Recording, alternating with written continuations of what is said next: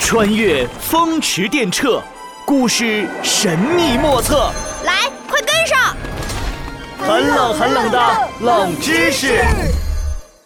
第二十三集，刘禹锡和柳宗元，好朋友一辈子。这天，子豪请闹闹和诸葛乔治来自己家里玩儿。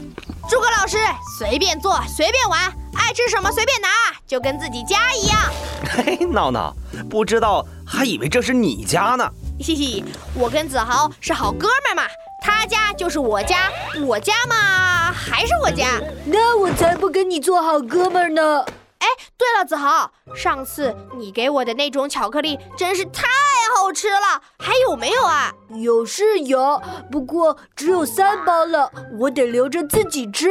好啊，子豪，你还当不当我是好哥们儿啦？我都给了你好多了，贪吃鬼，哼，小气鬼，贪吃鬼，小气鬼！贪吃鬼，贪吃鬼，贪吃鬼，贪吃鬼，就是你，就是你！ 哎呀，好了好了，你俩可真是，呃这一点小事儿也能吵。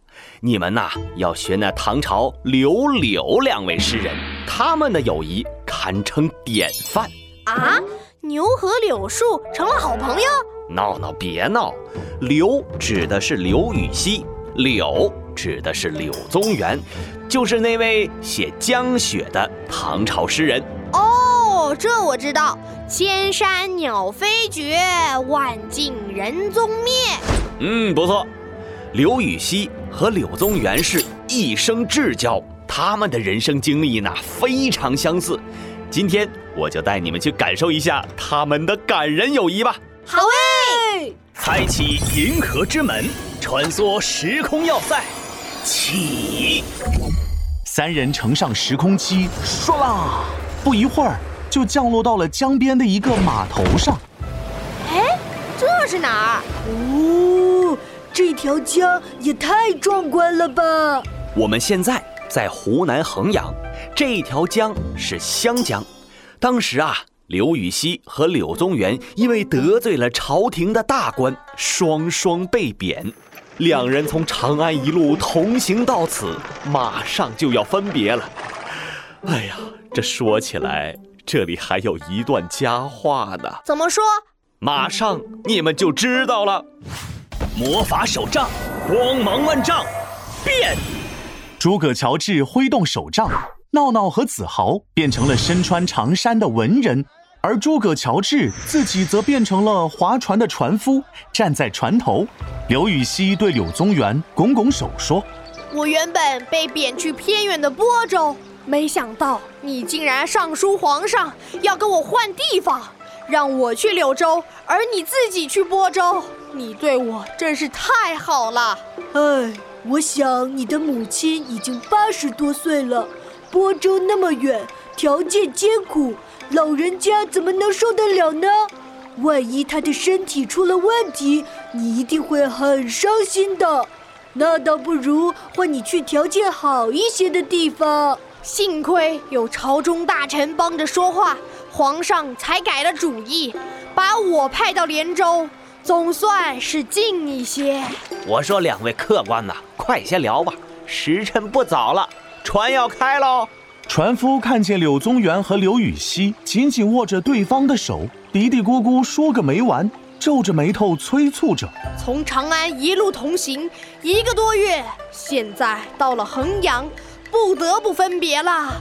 唉，不知道什么时候才能再见呀！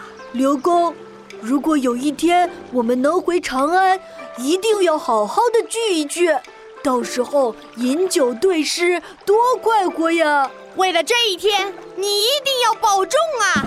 柳宗元登上船，向刘禹锡挥手道别。小船渐渐飘远，刘禹锡在岸边望着小船，久久不愿离开。 嗯，好啦，刘禹锡和柳宗元的故事结束了。闹闹和子豪却还是伤心不已。好了好了，闹闹、子豪，你们别太伤心，咱们回去吧。斗转星移，时空穿梭，嗖！诸葛乔治启动时空机，三人回到了子豪家。啊，子豪，子豪你在哪？呃啊，闹闹，我在这儿！闹闹闹和子豪向对方飞奔过去，抱头痛哭。呃啊，子豪，我以为再也见不到你了。哎，诸葛老师，刘禹锡和柳宗元后来见面了吗？哎，他们分别四年后，柳宗元就生病去世了。呃，去世了，所以他们再也没有见面了。是啊，后来刘禹锡把柳宗元的一个儿子抚养长大，还整理柳宗元留下的文稿，编撰成书。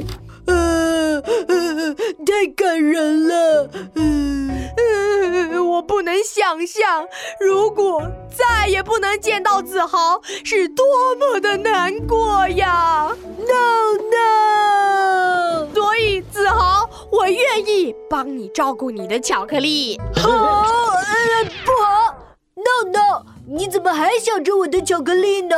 哎呀，你看，一提到巧克力就生气，呃小气鬼，你贪吃鬼！小气鬼，他吃小鬼气他吃鬼小气鬼，小气鬼，小气鬼，小气鬼哎哎，又吵起来了。